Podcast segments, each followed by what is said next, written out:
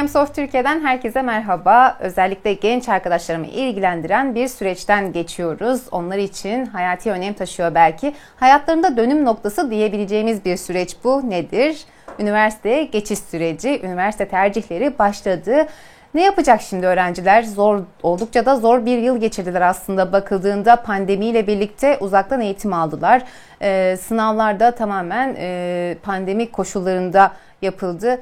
E, stresli bir yıl geçti onlar için. Şimdi e, asıl e, noktaya geldiler. Tercihlerini yapacaklar. Bundan sonra hayatlarına nasıl devam edecekler? Nerelere gelecekler?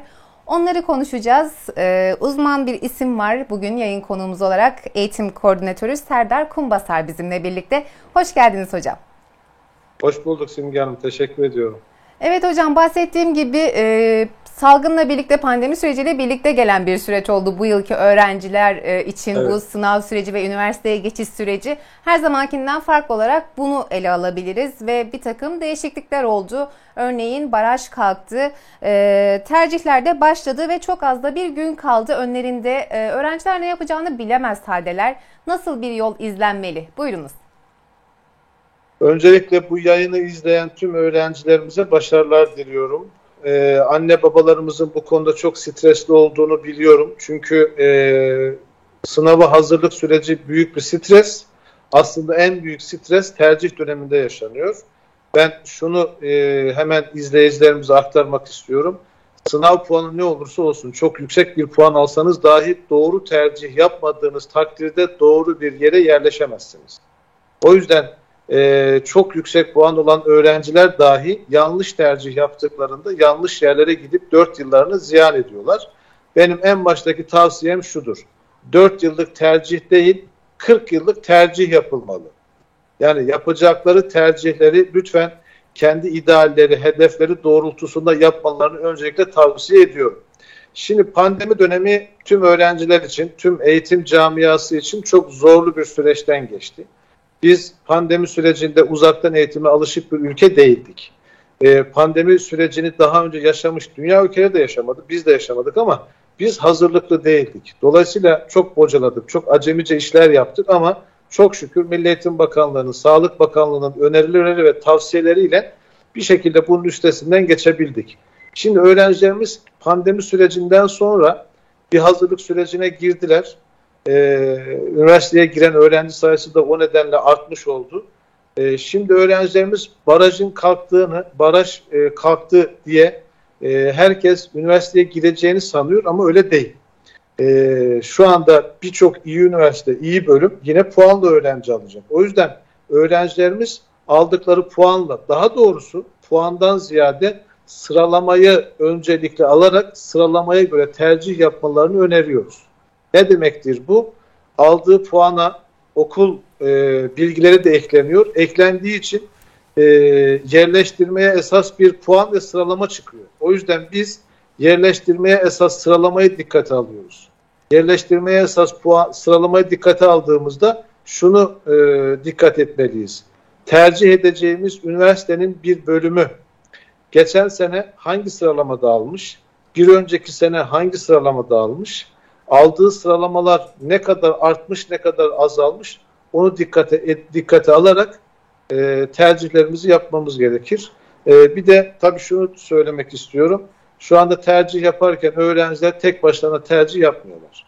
Annenin istekleri, babanın istekleri, dayının istekleri, çevredeki koşullar, işte prestijli üniversiteler, prestijli bölümleri seçip e, desinler diye tercih yapılmaması lazım. Çünkü e, desinleri biz yaşıyoruz ama ceremesini okuyan öğrenci çekiyor. Böyle bir tercih e, yapmasın öğrencilerimiz. Anne babalarımız da öğrencilerini böyle bir tercihe yönlendirmesinler diyorum. Evet anne evet. babalar bu noktada nerede durmalılar peki e, Serdar Bey? Bakıldığında öğrencinin hayatı onun için dönüm noktası ama evlatlarının da iyi bir yere gelmelerini istiyorlar. Bu anlamda da yön vermeye çalışıyorlar. Yani o yön verme noktasında ne yapabilirler? Ne kadar nasıl bir yardımda bulunabilirler ki çocuklarına? Çocuklar da aslında istedikleri yere ulaşabilsinler. Aynen. Şimdi her anne baba çocuğunu tanıdığını sanıyor ama aslında hepimiz çocuklarımızı çok fazlasıyla tanımıyoruz. Eğitim ortamında, hangi okulda, hangi kursta, e, eğitim almışsa ya da dershane ortamında eğitim almışsa lütfen oradaki rehber öğretmenlerle görüşelim.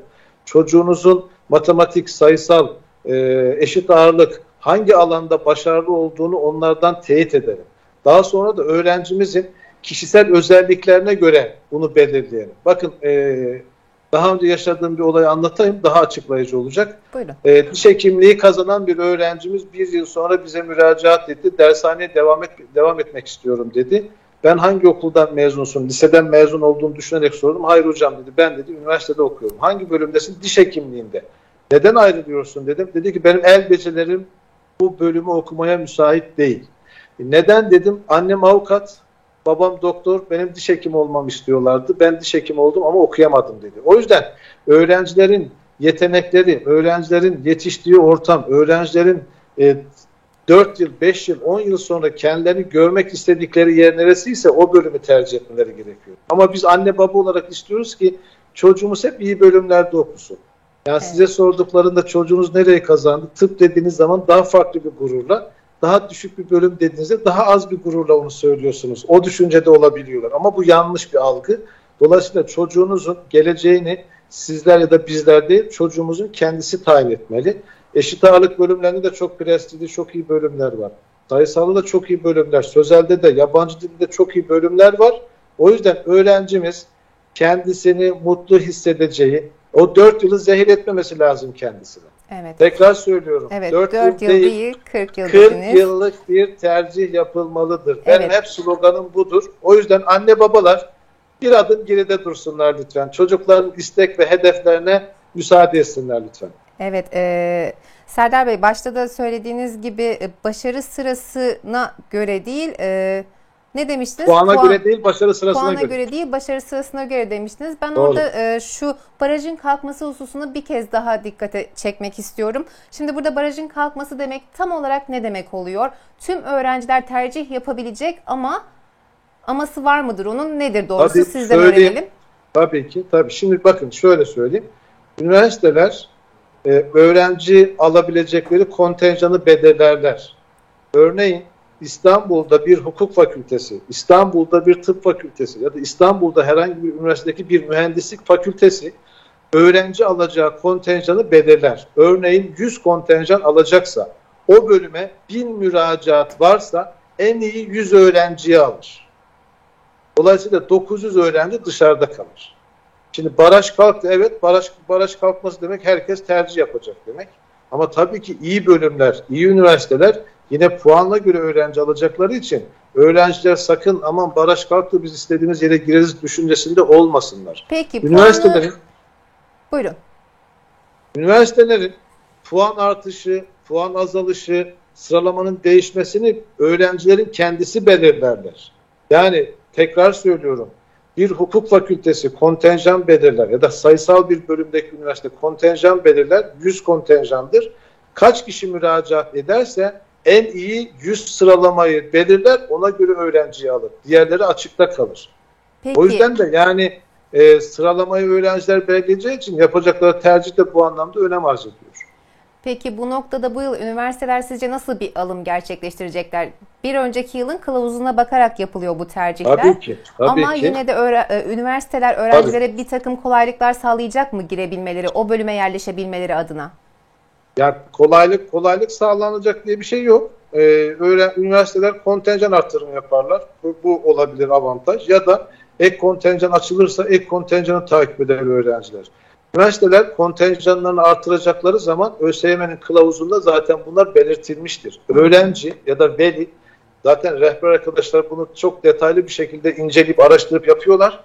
E, yaparken geçen sene bu bölüm kaç bininci öğrenciyi almış? Yani son kaç bininci öğrenciyi almış? Atıyorum 50 bininci bir öğrenciyi almış.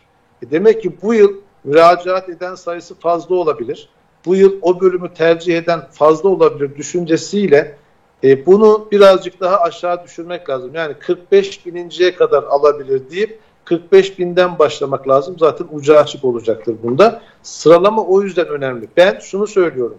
Bir yılın sırası, sıralamasına bakmak önemli değil. En az 3 yılın sıralamasına bakmak lazım. Yani 3 yılda artış mı var azalma mı var? Yani o bölümü tercih eden öğrencide sıralamada azalma mı var, artma mı var? Ona göre tercih yapmak lazım. Örnek bir tercih söyleyeyim size isterseniz.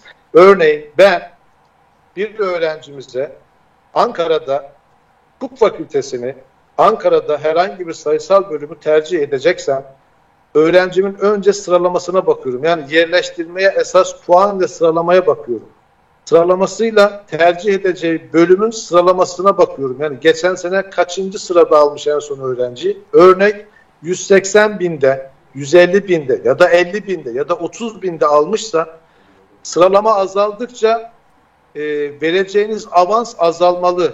Sıralama arttıkça vereceğiniz avans artmalı. Yani 50 binin altında bir tercih yapacaksanız en az 3 bin ile 5 bin arasında bir avans vermelisiniz.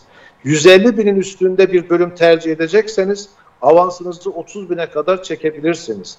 Tekrar ediyorum bu öğrenci tercih yapacağında sıralamasına bakıyoruz. 50 bininci bir öğrenci. Geçen sene tercih edeceği bölüm kaç binde almış? 60 binde almış. O zaman ben diyorum ki evet bu bölümü tercih edebilirsin ama bu bölümden daha iyi bir bölüm, daha yüksek bir sıralamada bir bölüm varsa onu da 45 binlerde, 40 binlerde yazabilirsin. Yazdıktan sonra zaten gerisi açık. O bölüm senin ideal tercihin. Alttaki iç, ilk 3 bölümden sonraki gerçek tercihin. Son 3 e, tercihi de garanti tercih olarak yapabilirler öğrencilerimiz. Evet. Sıralamada da bu hususlara dikkat etmek gerekiyor. Yani Bunu sıralama çok önemli. Oldunuz. Evet. Evet, evet. peki e, Serdar Bey yeni bölümler olduğunu gördük biz şöyle bir baktığımızda. E, bu bölümler açık deniz sondaj teknolojileri, açık deniz tabanı uygulamaları teknolojileri, siber güvenlik, CNC programlama ve operatörlüğü sanıyoruz. Türkiye'de bu alanda artık yeni e, bir meslek kolu gelişiyor. Zaten vardı da e, oraya e, donanımlı insanlar yetiştirilmek isteniyor. Bu bölümlerin avantajları neler olacak? Sizce nasıl alım yapacaklar? Bunlar geçmiş yıllardaki kılavuzlarda da yok haliyle yeni bölüm oldukları evet. için. Nasıl bir alım yapılır acaba bu noktalarda? Şimdi yeni bölümler her yıl olacaktır. Yani Türkiye'de yeni bir gereksinim, yeni bir iş alanı, yeni bir iş kolu oldukça o bölümlere iş istihdamını arttırmak ve insan gücünü arttırmak için yeni bölümler her zaman açılacaktır. Bakın sondaj e, bundan iki sene önce yoktu. Türkiye'de açık denizlerde biliyorsunuz sondaj gemilerimiz bu işi yapmaya başladı ve burada bir eleman ihtiyacı hissedildiği için böyle bir bölüm açıldı üniversitelerde. Evet. Daha önce bilgisayar programcılığı, yazılım mühendisliği, robotik kodlamayla alakalı birçok araştırmalar yapıldı. Buraya gereksinim duyuldu. Ondan dolayı da e, bölümler açıldı üniversitelerde. E, daha önce e, uzmanlar bunu dile getirdiler. E, robot hukuku diye bir bölüm açılacağından bahsediliyordu. Yani e, işte siber güvenlik biliyorsunuz bu çok önemli. Şimdi bu bölümlerle alakalı tabii ki bu bölümler yeni bölümler. Bu bölümler ihtiyaca binaen e, oluşturulmuş bölümler. O yüzden şu anda avantaj mı, dezavantaj mı olduğu konusunda çok yorum yapmak doğru değil. Ama tabii ki ihtiyaç olduğu için, gereksinim olduğu için avantajlı olacağını düşünüyoruz. Ama bunları tercih edecek olan arkadaşların da bu bölümlerle alakalı mutlaka ama mutlaka altyapılarının hazır olması lazım. Oraya gittikleri zaman ummadıkları şeyle karşılaşabilirler. Bu zorlukları yaşayabilirler.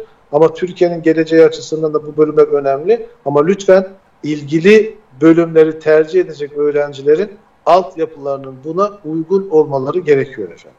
Evet. Son olarak e, Serdar Bey, bir devlet üniversitesi bir de özel üniversite diyoruz. Baktığımızda bu ikisinin ayrımı nedir? E, burada e, önceliği puandan sonra mı acaba buna yöneltmeliyiz ya da iki üniversite arasında nasıl bir tercihte bulunulmalı? Sıralamaya nasıl bunu yerleştirmeli? Neye göre tercihte bulunulmalı özel ve devlet üniversiteleri kapsamında?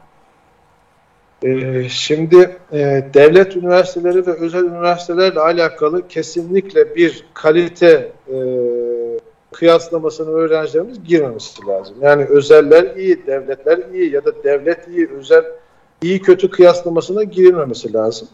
Ee, üniversiteler devletle başlamıştır. İlk üniversiteler devletle başlamıştır. Devlet üniversiteleri tabii ki e, eğitimin standartlarını, eğitimin şartlarını belirliyor. Özel üniversitelerde ihtiyaca binaen oluşmuştur. Ama e, şuna bakıldığında e, özel üniversitelerdeki kontenjanların da dolduğunu görüyoruz, ihtiyaç olduğunu görüyoruz. Özel üniversitelerde belli bir puan aldığı halde istekleri ölçüsünde üniversiteye yerleşemeyen öğrencilere özel üniversiteler bir imkan sağlıyor. Yani siz bir sınavda kendi başarınızı gösterememiş olabilirsiniz ama başarılı olduğunuzu düşünüyor, bu bölümün üstesinden gelebileceğinizi düşünüyorsanız bizi tercih edebilirsiniz diyor. Ama lütfen özel üniversiteyi tercih eden adaylarımız için şunu rica ediyorum. Lütfen özel koşulları ve özel şartları mutlaka okusunlar. Özel üniversite tercih edecek olan öğrenciler mutlaka o özel üniversiteye gidip gezsin, görsün. Oradaki öğretim üyesi, öğretim görevlisi hocalarımızla mutlaka konuşsun. Üniversitenin e, 4 yıllık eğitim sürecinde hangi haklara sahip olduğunu bunları öğrensin. Şimdi biz şunu yapıyoruz. E, devlet üniversitesinde puanımız yetmiyor. Özel üniversiteye puanımız yetiyor. E, tamam puanı da yetiyor. Ücreti de bize çok uygun deyip tercih ediyorlar. Sonra şartları okuduklarında bakıyorlar ki şartlar onlara uygun değil. Bir yıllık üniversite tercih hakkını kaybetmiş oluyorlar. O yüzden e, özel ve devlet üniversiteleriyle ilgili şunu söyleyebilirim. Devlet üniversitelerimizdeki hocalarımızın kalitesi tartışılmaz. Hele ki sağlık sektöründeki biliyorsunuz Türkiye'de sağlık turizmi çok ileri bir boyuta geldi. Devlet üniversitelerindeki hocalarımızın eğitim kalitesi asla ve asla tartışılmaz. Ama öğrencilerimizin genelde birinci tercihi devlet üniversitesi olduğu için devlet üniversitelerinde kontenjanlar dolduğunda aynı bölümü tercih eden ben puanım yetmediği için açıkta kaldığım için ben de mecburen özel üniversiteyi tercih ediyorum. Özel üniversiteler de başarı bursu veriyorlar. %60, %100, %50, %25 başarı bursu veriyor. O yüzden e, eğitimin ben hep şöyle söylüyorum herhangi bir branştaki insana e, öğretmen olanlara mesela ilk öğretmen ben değilim. İlk öğretmen ben değilim ama iyi bir öğretmen olabilirim. Bu şu demektir. Okuduğunuz üniversiteniz eğitim sizi bir kıvama getirebilir ama ondan sonrası sizi ilgilendiriyor. İlk doktor siz değilsiniz ama iyi bir doktor olabilirsiniz. İlk mühendis siz değilsiniz ama iyi bir mühendis olabilirsiniz. İlk sporcu siz değilsiniz ama iyi bir sporcu olabilirsiniz. Dolayısıyla bu bizim elimizde olan bir şey. Yani şu üniversite, bu üniversite, o üniversite, şu üniversite böyle bir kıyas yaparak geleceğimizi engellemeyelim. Mesela ben söyleyeyim şu anda Türkiye'deki birçok firmanın üst düzey yöneticileri işletme, iktisat mezunudur.